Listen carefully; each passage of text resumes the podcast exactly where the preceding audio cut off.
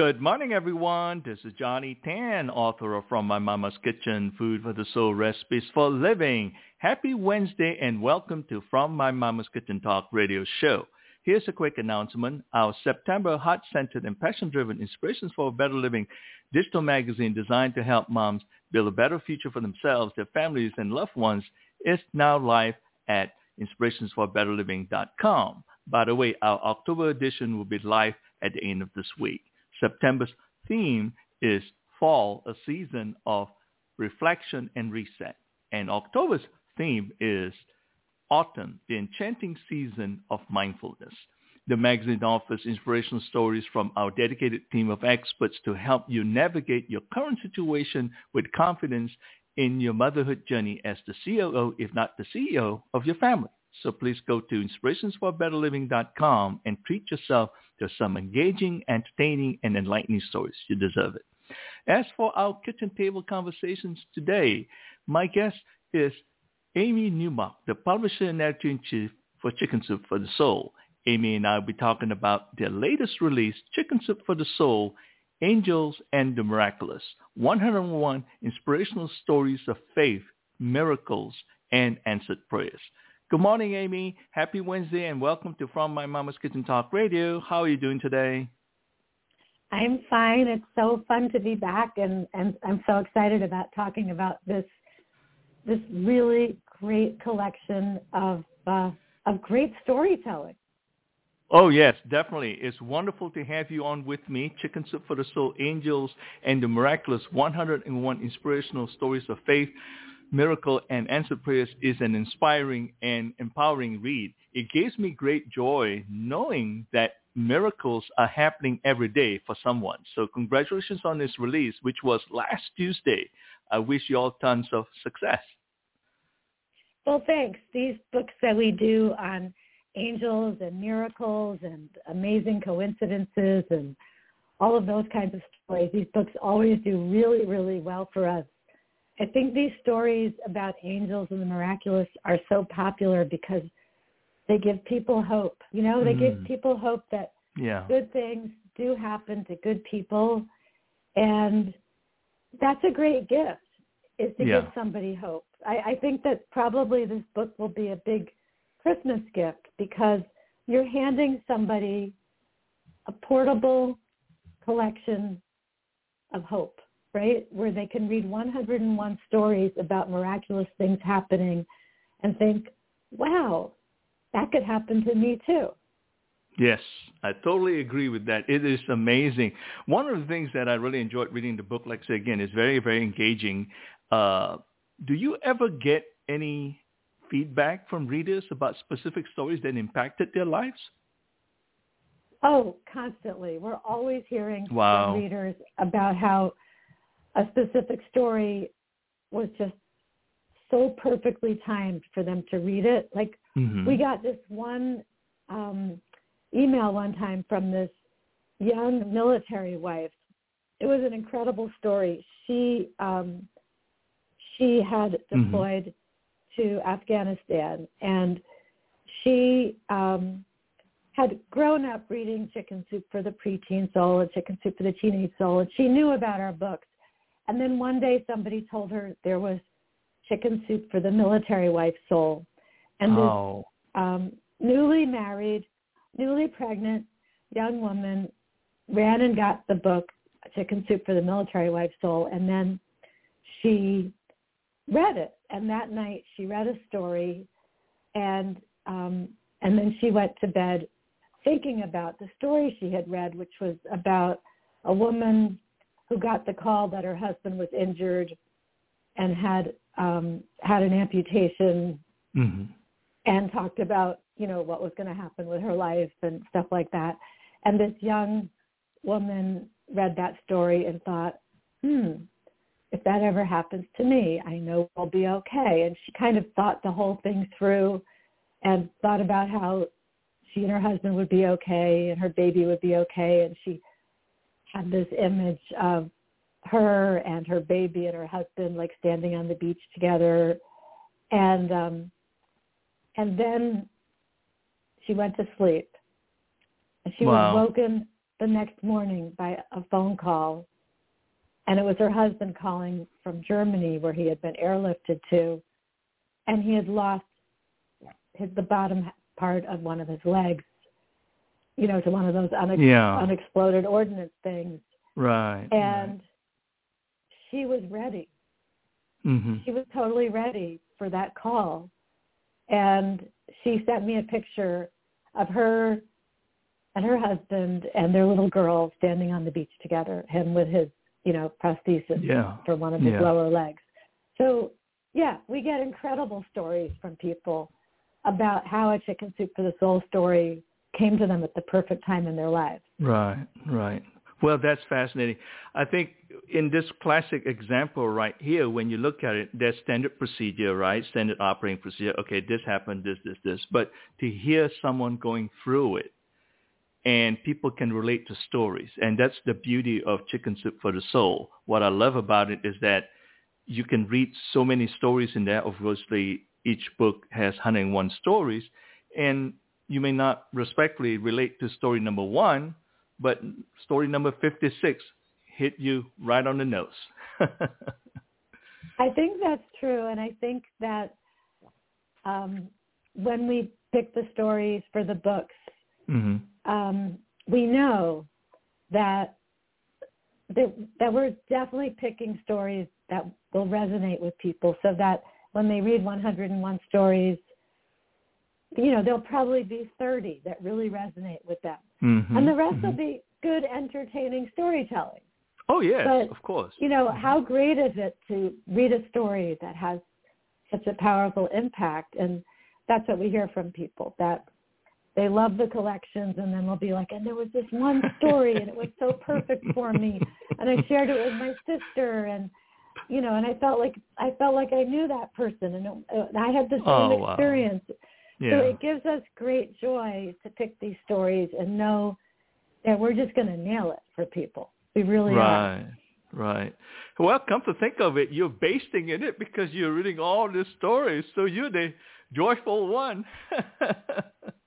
That's true. I true. We get we are we are wonderful beneficiaries, my team and I, because we Uh-huh. get to read all these stories, and um, and that's great for us. And when if we put out ten new books a year, that's a thousand stories that we get to enjoy every year. hmm That's fascinating. And for you yourself, uh, you read at least about 300 to 300 stories or so, and to to kind of narrow it down. book, yeah, I'll probably read like 300 to 500, sometimes even oh my more. God. For this book, I read more than 500 submissions because I I think I remember reading like a thousand single spaced eight and a half Oh by eleven pages God. of stories. Yeah, so I read a lot of great stories, and in fact, there were so many great ones that some of them I actually saved for our next book. That's going to be about Mhm. angels and miracles and messages from Mhm. heaven. So Mhm. I already have a lot of stories picked out for the next book. Oh my gosh, that's fascinating. Really, really wonderful. Well, tell us about the beautiful book front and back cover and the significance of the picture selected for the chapters dividers. I love the book. It's beautiful. It's very engaging. It feels good in your hands. So the front cover, we often use blue and yellow on our miracles kind of books because I don't know, it just seems to work really well.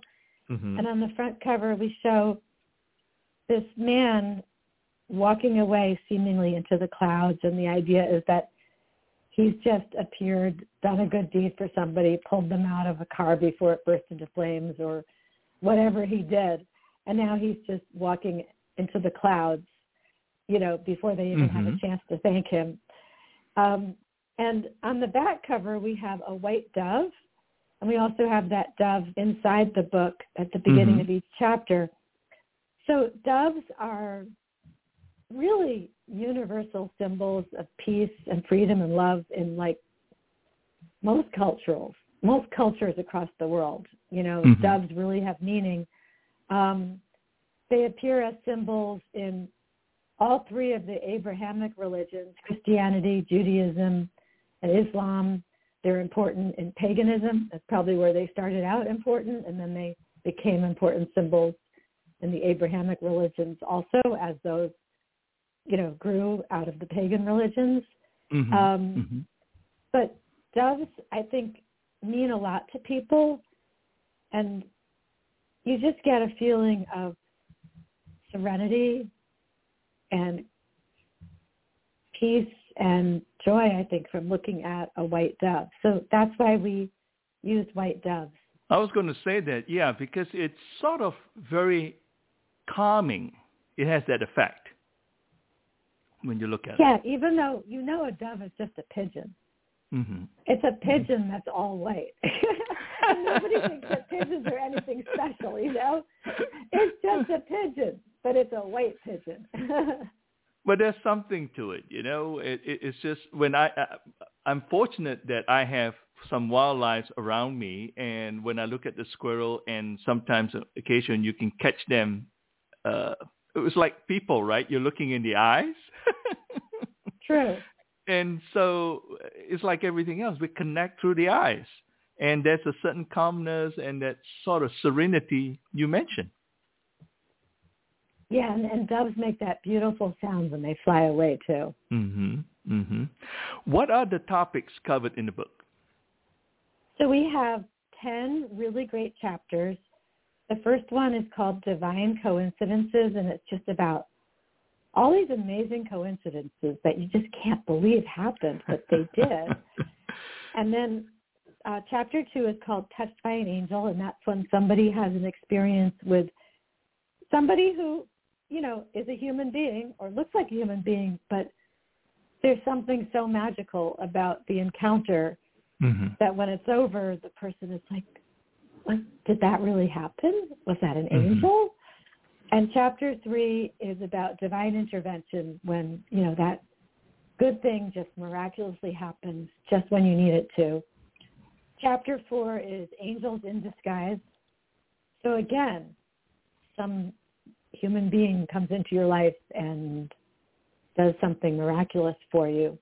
Mm-hmm. Chapter five is messages from heaven because people have these incredible experiences when they've lost their loved ones and then have some kind of experience that really makes it seem like there's an ongoing connection. Chapter six is called Miracles Happen. It's just all kinds of interesting miracles that happen to people chapter seven is called Guardian Angels, and that's when, you know, you somehow got saved in a miraculous fashion. Chapter eight is Divine Messengers, where somebody just comes along with this message just out of left field, and you know, you just uh, you're like, how did that person even know my name? How did that person even know to say that to me? Yeah. Chapter nine is called Comfort from Beyond, and that's again stories about miraculous connections with loved ones who have passed on. Mm-hmm. And chapter 10 is called How Did That Happen? And it's about just weird, miraculous coincidences, things that happened that were just perfect that you just can't figure out how did that happen? And so the, the, the stories in this book will really wow you, as you know, because you've read them.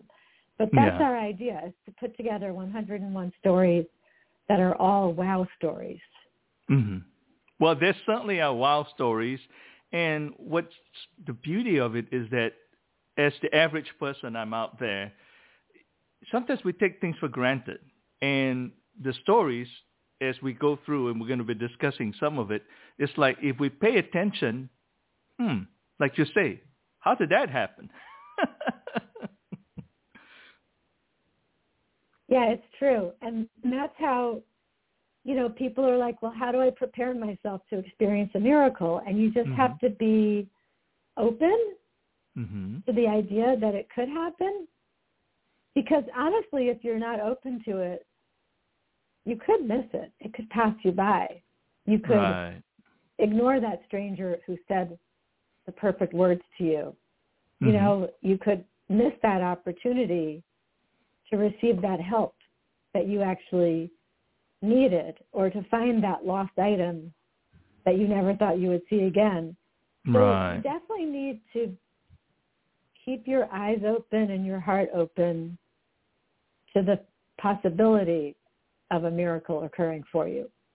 Oh yes, definitely. That sounds perfect for me. So we are definitely able to prepare ourselves for that, to experience the miracles that are happening in many ways all the time. And so we got to kind of have our radar up there to catch those beautiful things happening. What would you like for the readers to gain from reading Angels and the Miracles, the Miraculous? I would like them to be very entertained. I mean, mm-hmm. that's my primary goal is to give you a great read. I want you to be able to sit down and read a few stories a day or read it cover to cover till three in the morning, whatever works for you. Some people make our books last for a couple of months, you know, mm-hmm. reading a little bit each day. Some people just dive in and devour the whole book at once. but I would like our readers to be very entertained and have their eyes opened to the fact that they can have hope, that miracles right. can happen for them or the people they care about also. Right. That again, it's the beauty of Chicken Soup for the Soul book. It's not like, oh my God, I got 365 pages to read. No, you have a whole lot less pages to read because you have a story and an ending and a story and an ending. So like you say, pick the time and pick the stories to comfort you. That's true. Yeah. So anyway, let's get going here with chapter one. I love this chapter, Divine Coincidences. And the story that I really like in this particular chapter is The Little Library by Dave Bachman. So Dave Bachman had one of those little free libraries pop up in his neighborhood. You know those little mm. those little houses that are on a pole, and people put a book in and then take a book out. Um, and so his eight-year-old daughter Ayla was fascinated by it, and the fact that she could donate a you know a children's book and then take a children's book out. So Dave was really surprised when she picked her favorite book to give away, but she did, and she explained that she was giving her favorite book away and she figured that whatever children's book she took out was someone else's favorite book, so it was going to be really good. So they got home. She started reading her new book. And then she told Dave that she had a new friend named Clara because somebody named Clara had written something in the front of the book that she had picked out. And Dave commented that Clara was his grandmother's name um, Ayla had never known her great grandmother because she had passed away before Ayla was born. So then Ayla handed Dave the book and he opened it up and he read this inscription in the front written in very flowery script. And it said, Dear little girl, this was my book when I was a little girl. Now it's yours. Even though we'll never meet, we will know each other through these stories. Think of me when you read them. Your friend, Clara, Newton, Kansas. Well, Dave's grandmother, Clara, had lived in Newton, Kansas.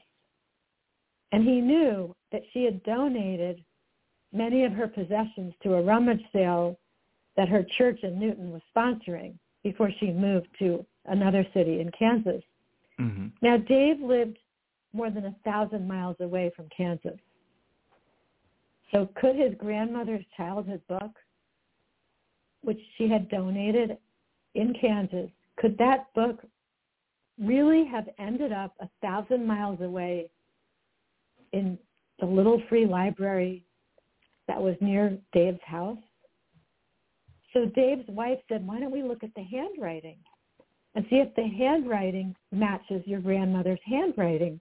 And they had handwritten recipes written by Dave's grandmother, Clara, in his mom's recipe book. And sure enough, the handwriting was a perfect match. So they were absolutely sure that this Clara from Newton, Kansas was Dave's grandmother. And somehow his grandmother had reached across the years and a thousand miles to connect with her great-granddaughter through this book. And I thought, what an incredible coincidence that was. That was really amazing. Oh, it's amazing. I, I mean, let's put it this way, okay? You could be right down the road for it, and it never happens. And you're talking about the distance, and it's just phenomenal. That's just amazing. It's a beautiful, beautiful story, and one cannot help but to embrace that divine coincidences. You know, so it's it's just beautiful. Do you have a story in this chapter that you like? Well, there's another really cool coincidence, mm-hmm. um, and we hear about it from Charlie Morrow, who um, learned when she was four years old that she was adopted, and um, she never really felt a need to learn anything about her birth parents until she was in her early 20s and she began developing a number of very serious allergies to foods. And these were foods that she had always loved and had been fine with, so her doctors told her to try and find out if these allergies existed in her birth family. So this was in the early 2000s when there wasn't as much going on on the internet, but there were some internet forums, you know, for adopted children and parents, you know, who had given them up, who were looking for them. Mm-hmm. Um, Charlie's adoption had been a closed one, so she didn't have that much information about her birth mother, but she did know that her birth mother had been 17 when she had her and that she was born in the same city where Charlie still lived. So Charlie found a forum called adoption.com and she could see on there that there were posts from adoptees and birth parents searching for one another. She was going to post one day and then she panicked and she didn't do it because she thought, why would my birth mother even want to hear from me? Then the next morning, she was somehow drawn to go back to that particular forum. And there was nothing there that matched up with her situation. She'd been agonized about it all day. She decided to write her own post. And she listed some of the information she had about her birth and her birth mother, but not all of it. And then she hit send she sent the post. And then she panicked again and she didn't go back and look at it until the next day. And the next morning she looked and there was a response. And it said, I think I might be your biological mother. And that response included details about the birth and the hospital that matched the information Charlie had, but she had not included them in her query. So she knew this was definitely her birth mother. And so they emailed each other. They got together. Well, it turned out that her birth mother had gone on the forum for the very first time the same day that Charlie went on the forum for the very first time, which was an unbelievable coincidence considering that Charlie was already in her 20s. It wasn't like she had just hit 18 or something and it was some like milestone moment when she and her birth mother would both go on. They had both randomly chosen the same day to go on and had instantly found each other. It's a beautiful story. That's amazing. Again, it's like what happened same day. I mean, that's what one in a gazillion. My God, that's amazing. Really, really amazing. I love that story. Chapter two, touched by an angel. That's the title of the chapter. And the story that I really like is Butterfly Love by Adrienne Parkhurst. So Adrienne says that she rarely remembers her dreams, but she had one that was so vivid that it seemed more like a memory than a dream. and in this dream, she and her husband were attending an event at a house she had never been to but it seemed like they were at a funeral because everybody was very somber. And then she was motioned to enter a bedroom by this older woman who said, he's been waiting for you. And in her dream, she went inside this bedroom and there was her old boyfriend, Rob, who she had dated 20 years earlier. And he looked exactly the same as he had 20 years ago.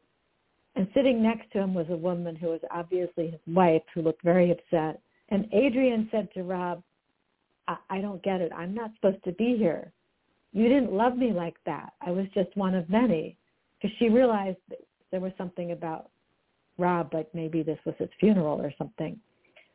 And in the dream, he didn't answer her out loud, but in her head, he said to her, you belong here. You always did. And then he reached his hand out to her, but then she tripped backward and she woke up. She woke up she went and checked Facebook because she knew that Rob had cancer because he had announced his diagnosis on Facebook a year earlier. So now she went to Facebook to check, but it didn't say anything. So she assumed everything was fine. And then later that morning, the song that had been her song and Rob's song played on the radio, and this eerie feeling came over her to check his Facebook page again.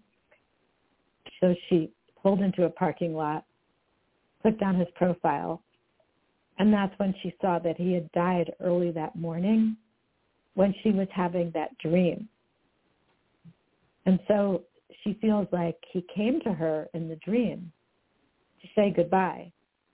And, you know, that was one of those stories that we just thought was such a wow story because how do you explain that? Mhm. Mhm. I totally agree. I think it's fascinating when you read something like that. I've been fortunate that uh, when my mom transitioned, I was there, and it's a unique feeling and experience. And I can only tell you, everybody else cried. I did not, and I don't know why. and it took me two days later that uh, the whole process just hit me, and it was totally different. It was just unique experience, and if people don't believe in spirits, I do. uh, respectfully, there's nothing wrong with people not, and uh, and that's and for those who does, wonderful as well because it's a unique experience.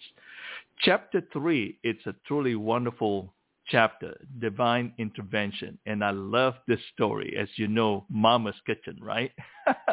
right. Recipes exactly. for, and this is a wonderful story. Recipes from above by Julie DeBell.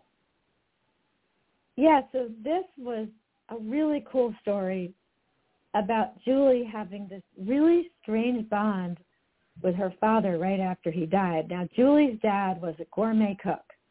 He was always in the kitchen making something fabulous, and he made dinner for the family every night when she was growing up.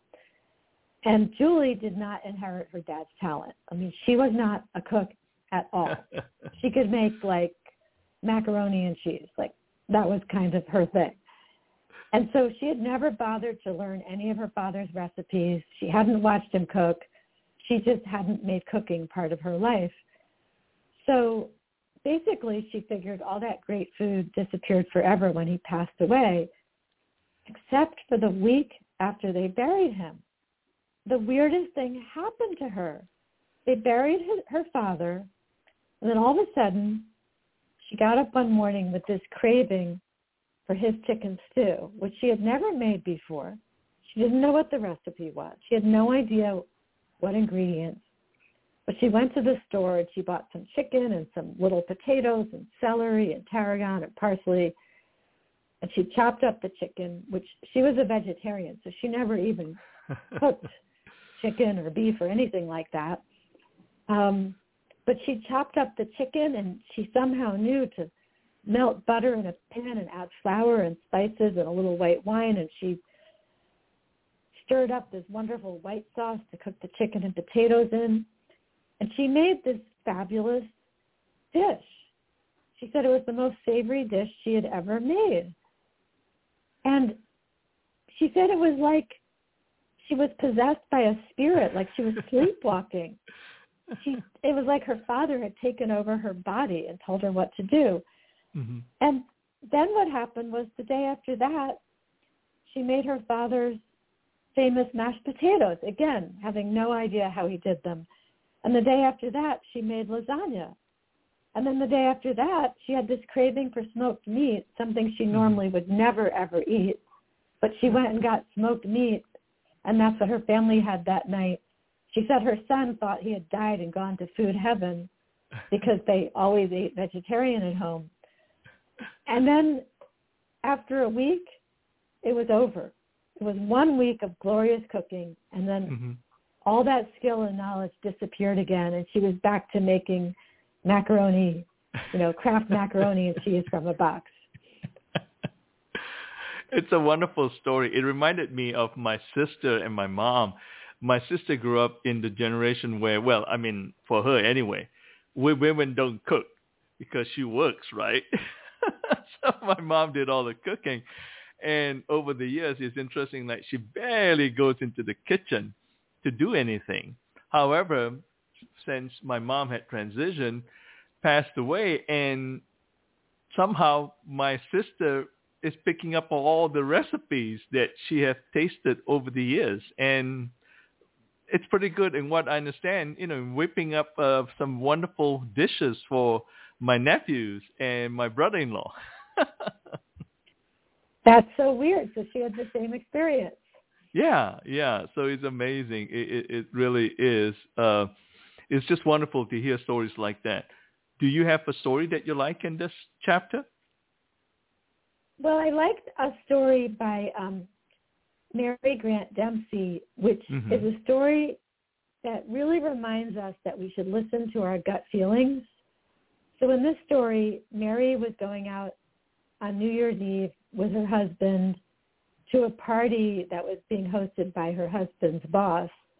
So this was a really important party for them to go to. So um, they had their six-year-old niece staying with them while Mary's sister recovered from back surgery. So they had to find a babysitter. So they found one. They'd never used her before because they normally didn't need a babysitter. Um, but this was an older woman who had been recommended by some neighbors. So they had this woman come and they went off to the party. And then Mary got this overwhelming feeling of dread early in the evening. And she told her husband, we have to go home. And her husband said, could we just stick it out until midnight at least? But she said they couldn't. They had to go. She was just overwhelmed with panic. And it was embarrassing her husband in front of his boss, but there was nothing that they could do. She wouldn't give in. They had to go. So they rushed home and they pulled into their driveway and entered their home. And they found that babysitter who had been highly recommended passed out on the couch. And there was a bottle of scotch on the coffee table and an empty glass on the carpet next to a burning cigarette. And who knows what would have happened if they hadn't gotten home and caught that burning cigarette that was in their rug. I mean, maybe there would have been a house fire. Who knows how bad things could have been. And so, you know, Mary learned to always listen to her gut feeling. And, you know, to, she felt very validated that she had done that. Wow, that's amazing. And it's one of those things where sometimes it's something that you feel and you feel nervous and then you're trying to fight it. And in this case, she didn't, so which is really excellent. Really, really wonderful. Truly We wonderful. get a lot of stories that we publish in our Chicken Soup for the Soul books about people listening to their gut feelings Mhm, and how right mhm. it was to do that. Right, right, And you should never be embarrassed to do it. You just have to go with it. Right, right. So true. By the way, you're listening to From My Mama's Kitchen Talk Radio. Our podcasts are available on iHeartRadio, Apple Podcasts, Google Podcasts, Stitcher Radio, Blubrry Podcasting, TuneIn Radio, Mixcloud, Podchaser, Listen Notes, and Hop Hopper. I'm Johnny Tan, your host. Here's a quick reminder to treat yourself to our September and October heart-centered and passion-driven Inspirations for Better Living digital magazine at inspirationsforbetterliving.com. My guest for today is Amy Newmark, the publisher and editor-in-chief for Chicken Soup for the Soul. This morning's kitchen table conversation is about their latest release, Chicken Soup for the Soul, Angels and the Miraculous, 101 inspirational stories of faith, miracles, and answered prayers. Amy, chapter 4 is really wonderful, Angels in Disguise. I love this. And the story that I like is Ice on the Fairway by Michelle Close Smith. So um, Michelle was a Florida resident, but she was temporarily living in Indiana to help her mother through some health issues. And one Saturday morning in early February, Michelle arrived at the grocery store, ready to tackle a long list. But as she walked through the parking lot, she stepped on some ice and she landed face down on the pavement.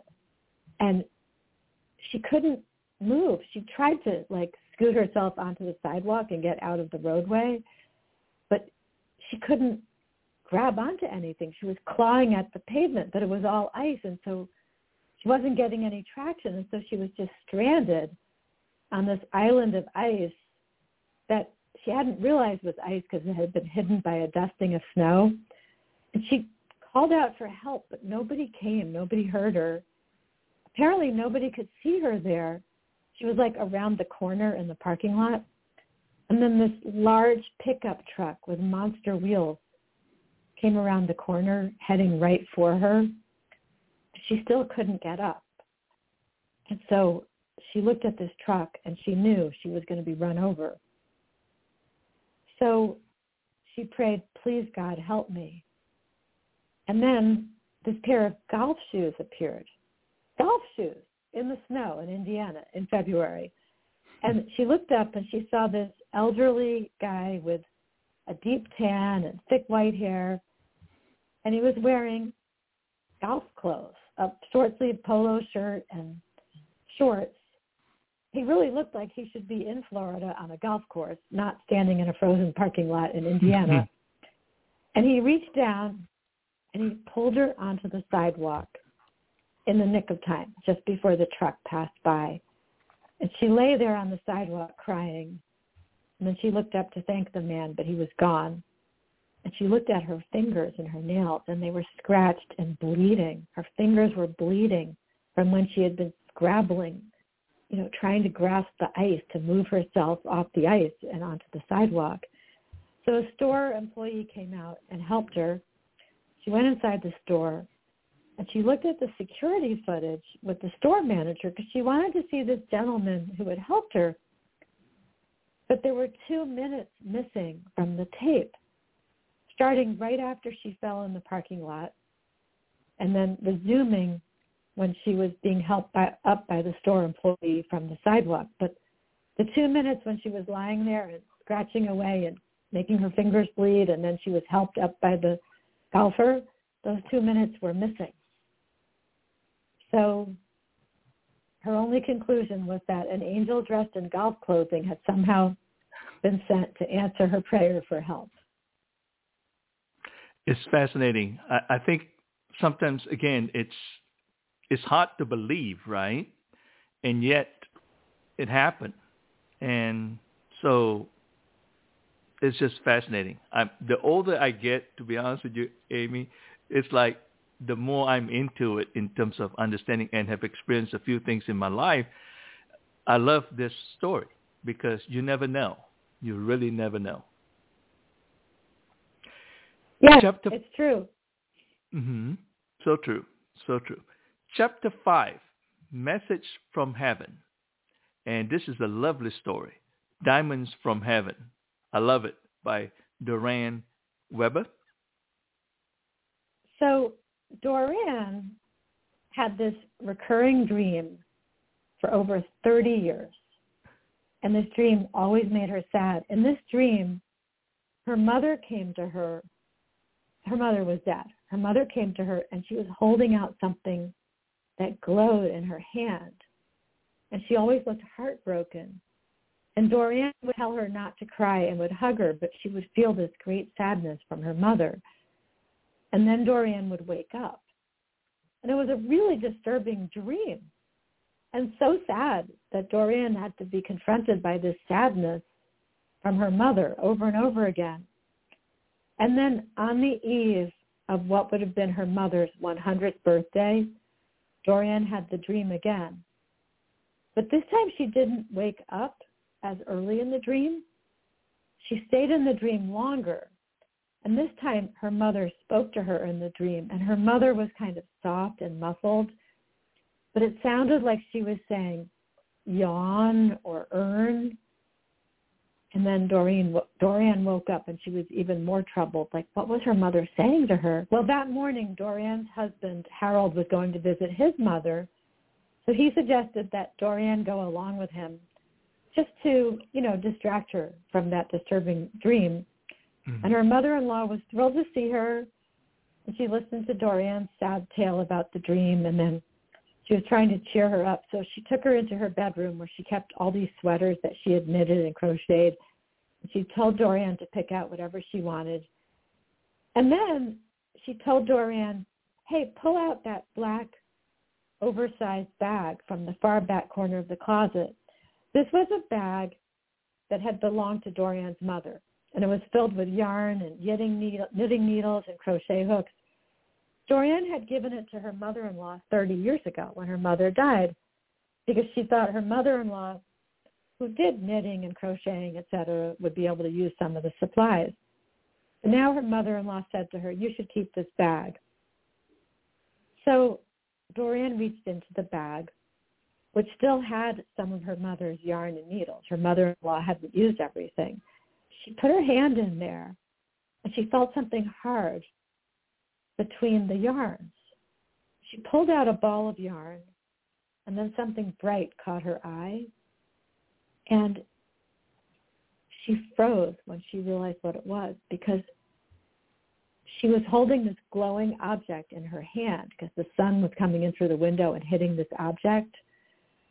Embedded in the yarn was a beautiful white gold ring that included eight tiny diamonds, and that was that's what was glowing through the yarn. It was just like her dream where her mother was holding something glowing in her hand. And then it dawned on Dorian that her mother wasn't saying yawn or earn in her dream. She was saying yarn. She wanted Dorian to find her ring. That ring must have slid off her finger while she was sifting through a bag of yarn one day. So that night, Dorian had the dream again, but this time in the dream, her mother was smiling because the ring was where it belonged. Yeah. That's a beautiful story. Again, it just gives me goosebumps when I read stories like that because it's amazing experience that it's totally unique. I mean, one has to go through it uh, oneself to really experience those kind of things. So it's really, really, really fascinating. Chapter six, miracles happen. I love this chapter. And the story that I really like on this is Heaven's Hummingbirds by Valerie Archwell.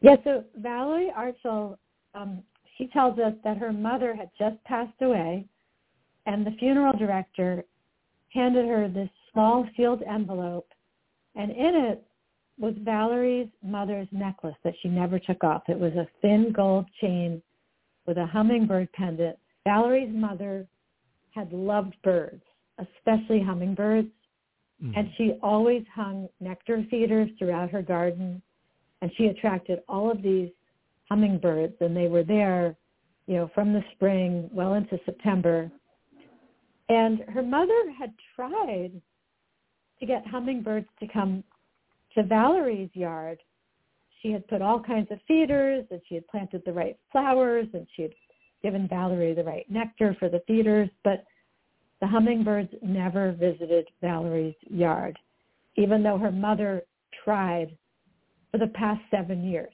to get hummingbirds for Valerie. So on the morning of her mom's memorial service, Valerie put that gold chain on with the little hummingbird pendant. And then after the service, she needed just a little downtime before she went off to the family meal that they had going. And so she made up an excuse and she went home because she just needed to cry. When she got home, she started to bring in some things from the car. And then she heard this buzzing sound. And she thought it was a bee, so she rushed away from the sound and she dropped her purse in her hurry to get away from the bee.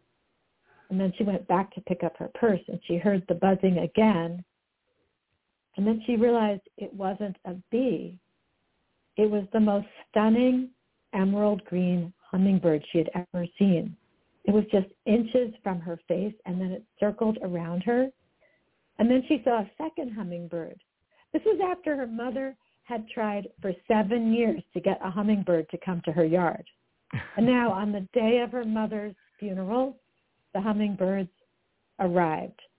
And now her mom has been gone for 15 years, and those hummingbirds have been visiting her every single year. That's beautiful. Totally beautiful story. When I read that, it just reminded me of the time when my mom passed and you know, you it's it's amazing. I and I mentioned earlier about the fact that I finally broke down. This was on the seventh day of the uh, sort of uh, the prayers and so forth. And I was sitting in her room. I was sitting on the small chair that she had bought for me and my sister when we were growing up, and I was just finally just sort of uh, tears rolled down my eyes when I looked up at uh, the armoire. Um, she had uh, apparently my sister had left one of uh, my mom's clothing on the armoire. It started moving, and I was like, okay, great. You know, like I'm seeing things here now. and I asked my sister to come in and say, look, you need to look at this right here and tell me if I'm kidding. You know, am I am I imagining things? And I said, I kind of mentioned silently that, you know, mom, if you want me to take this blouse with me back to the United States, move it. And hold and behold, it starts wavering. And of course, my sister was saying, well, okay, great. You take uh, the blouse and I'll keep her sarong, which is on the bed. And I said, well, what do you mean by that? He said, well, that's actually the pieces of clothes that mom transitioned in. I said, you're kidding me. I said, no, uh, that's what we did. We changed it out and I washed it and I just kept it in the room right here. And she was like sort of nonchalant about the whole thing. So it's amazing. So I, I love the, the, the story of how things happened that way. Do you have a favorite story in this chapter? There's a really cool one from Suzanne Saltzman. Mm-hmm. Um, it happened to Susan when she was 17. And what happened was this man followed her into the elevator at her housing project in the Bronx and told her he had a knife, said he was going to take her to the roof to search her for money, forced her off the elevator on the 12th floor. Suzanne realized she had a friend who lived there. His door was right before the emergency exit that they would take to go up to the roof. And so Suzanne said to herself, Maddie, I need you now. And Maddie opened the apartment door that instant. And the attacker fled down the stairs. He ran through the emergency exit and fled. And Suzanne spent the next few days at the police station over photos to identify this man. And the police believed he was the same man who had raped young women at another housing project in the Bronx. So it was a really good example of asking for help, some kind of faith that the help, help might materialize and then actually giving that help. I mean, it was incredible, so random that her friend opened his door exact moment. I mean, if they'd opened his door 30 seconds later, she would already have gone at the emergency exit there. It's amazing. That's truly amazing. Chapter 7, Guardian Angels, An Angel in the Classroom by Tamara Ann Bowles. So this story was another one of these wow stories where you're just like, how could this possibly happen? So Tamara um, was a teacher, and she was lecturing one day in the classroom um, and one of her students stretched out his leg from his desk, not realizing that she was walking backward while she was talking. And so she tripped and fell backwards, and nothing was going to stop her from landing on the rock-hard floor. But in mid-fall, Tamara felt two hands suddenly connect with her back, and they pushed her up and forward until she regained her balance. She thought the student had caught her but he was still sitting there. He was as stunned as the rest of the class by what had happened. And then the whole class burst out talking because they said they all had seen it. They had seen her falling backwards. She was definitely going to fall all the way to the floor. And then something caught her in midair and just pushed her back up to her feet. And so that was just the weirdest story and impossible to explain. I love it. It's, it's really, really amazing. And speaking about guardian angels from that standpoint of view, so it's really, really wonderful. Chapter 8, Divine Messengers, An Unexpected Call by Melanie McBride. This is another wonderful story. Yeah, so this is another perplexing story. Um, Melanie had just gotten home from work and she was getting dinner ready when this painful ring sounded in her ear. And it wasn't her phone or anything. It was in her ear. She heard this ring. And she knew instantly that she needed to call her grandmother, that something was wrong.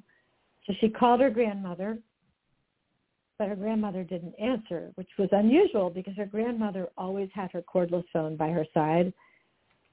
So Melanie tried a few more times, and then she knew like somebody had to go to her grandmother's home in person.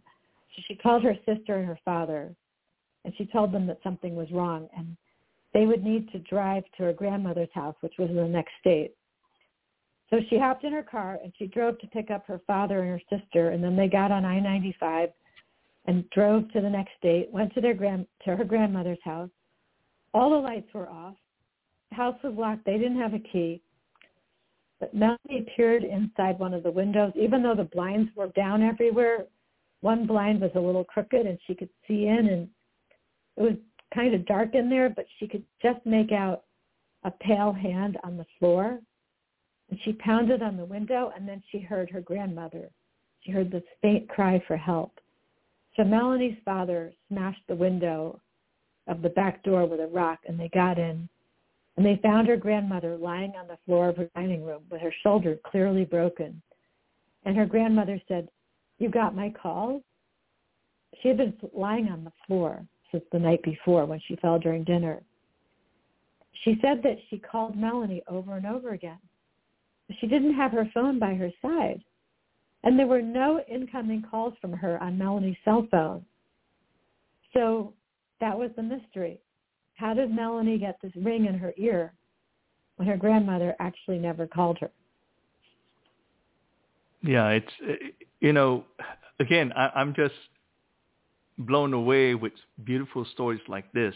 It's just phenomenal. It's, it's totally, totally amazing. Chapter 9, Comfort from Beyond. This is another beautiful story. Morning Meeting by Anna Smith.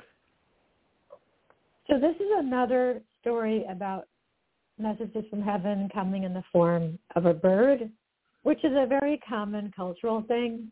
Mm-hmm. I think that throughout the world, people believe that they have ongoing connections with their loved ones through the presence of birds. And in Anna's case, she wasn't really thinking about that at all when she was woken up one morning by a bird at five but after 20 minutes of listening to the relentless sound of this bird, she got out of bed and shuffled down the hall to her office where the bird was chirping away outside her office window. And then there was this thump like, like a snowball hitting her window, but it was this black and white bird sitting on the window ledge looking right at Anna. And they just stared at each other for a minute or two. And then the bird flew away. And the same thing happened the next morning. And then Anna remembered. She had had this conversation with her mother six months earlier when her mother was dying. And her mother had said something about how she would come back as a bird if there was life after death. So now Anna was having this experience with this bird, which came every single day. And the bird became a regular part of her life. Like she knew which bird it was. She recognized it from the other birds. And then, interestingly, Anna moved her office to a different room in the house, and the bird followed her there and appeared at that new window the very next morning. So Anna says that a year and a half has passed now, and the bird is still around and now she waves to the bird. She talks to her. She thanks her for coming. She doesn't want to scare the bird, so she keeps her distance. But she feels like it's a way of keeping her mother close. I love it. It's a beautiful story. Totally, totally beautiful. So, chapter 10, what is your story that you really like in this chapter?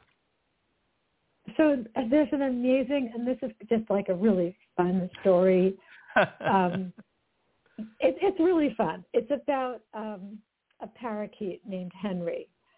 So um, Jean Ann's family had a dog and a cat and a parakeet, and they were li- they were living in a trailer while their house was being built. Um, so they were all kind of crammed into this trailer, and the parakeet had a cage. When they were at home, he wasn't in the cage. He just flew around in the trailer.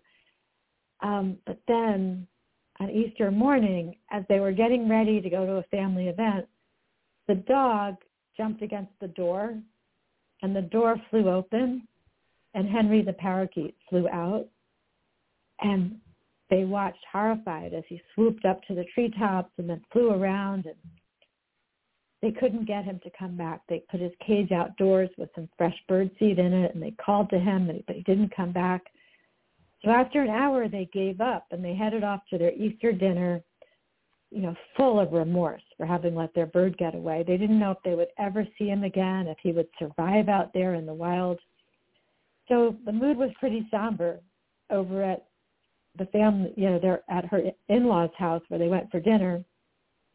And then the phone rang, and it was Jean Ann's brother-in-law calling. They were coming for Easter dinner too, but for some reason they were running very late.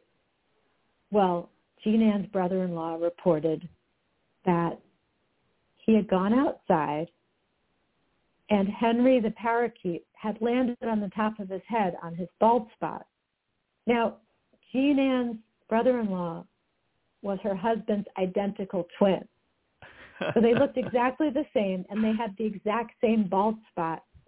And Henry the parakeet had gotten out, flown a mile away from their home to a place he had never be- been before, to Jean Ann's brother-in-law's house, and landed on the bald spot that looked exactly like the bald spot he had at home on Jean Ann's husband.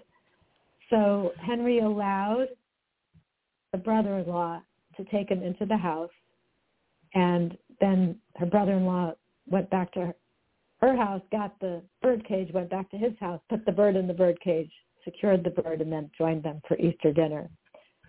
So they just couldn't believe that this had happened, that this bird flew to an address where he had never been before and then landed on the identical twin's head. That's so funny. I know, it really is. It's really wonderful. That's really wonderful. It's a wonderful story to finish up the book. Oh, wow. That's amazing. Is Chicken Soup all set for the upcoming holidays? Yeah, we have two more books coming out, both in October. We have a book coming out called Time for Christmas. And then we have something new that we've never done before. We're coming out with an adult coloring book, and it's unique because most adult coloring books when you open up each spread, you know, each left and right page spread, mm-hmm. there's really nothing of importance on the left side, and then the picture that you color is on the right side.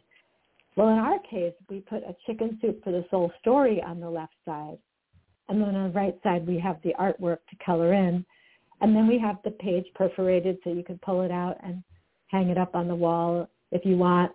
Um, and so it's a really unique coloring book. It's got 29 Chicken Soup for the Soul stories in it on those left pages, some excerpts from other stories on those left pages, and then beautiful images to color on the right pages.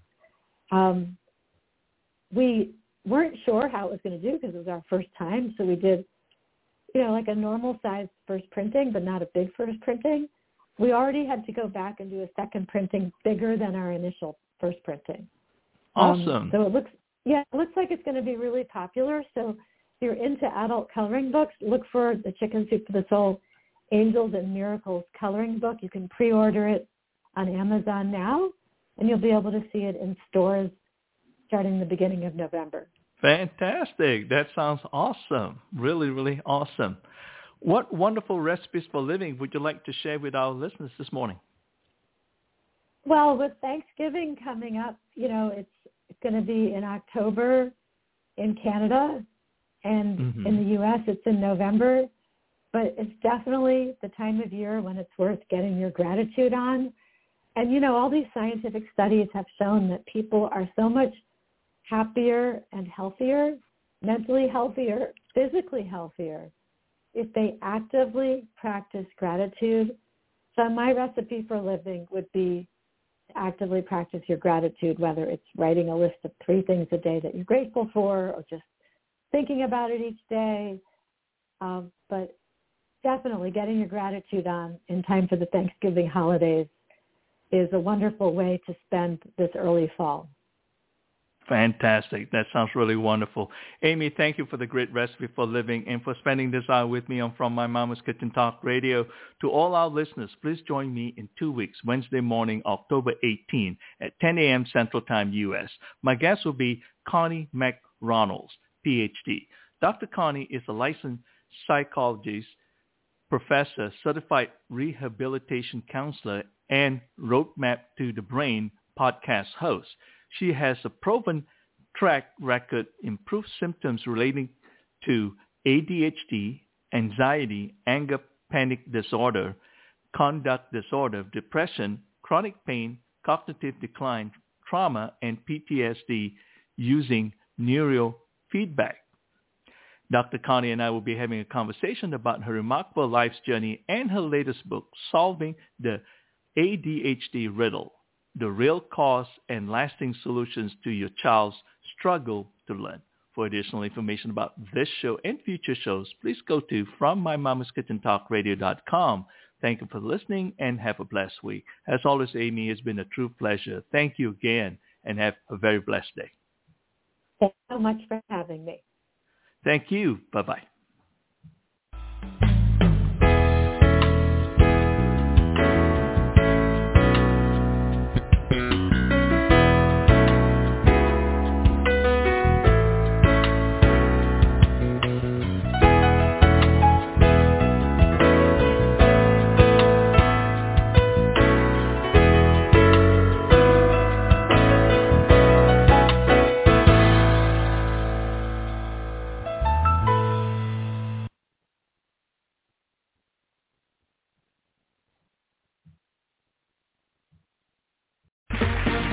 Round two. Name something that's not boring. A laundry? Ooh, a book club. Computer solitaire, huh? Ah, oh, sorry, we were looking for Chumba Casino. That's right. ChumbaCasino.com has over 100 casino-style games. Join today and play for free for your chance to redeem some serious prizes. ChumbaCasino.com. No purchase necessary. Full prohibited by law. 18 plus terms and conditions apply. See website for details.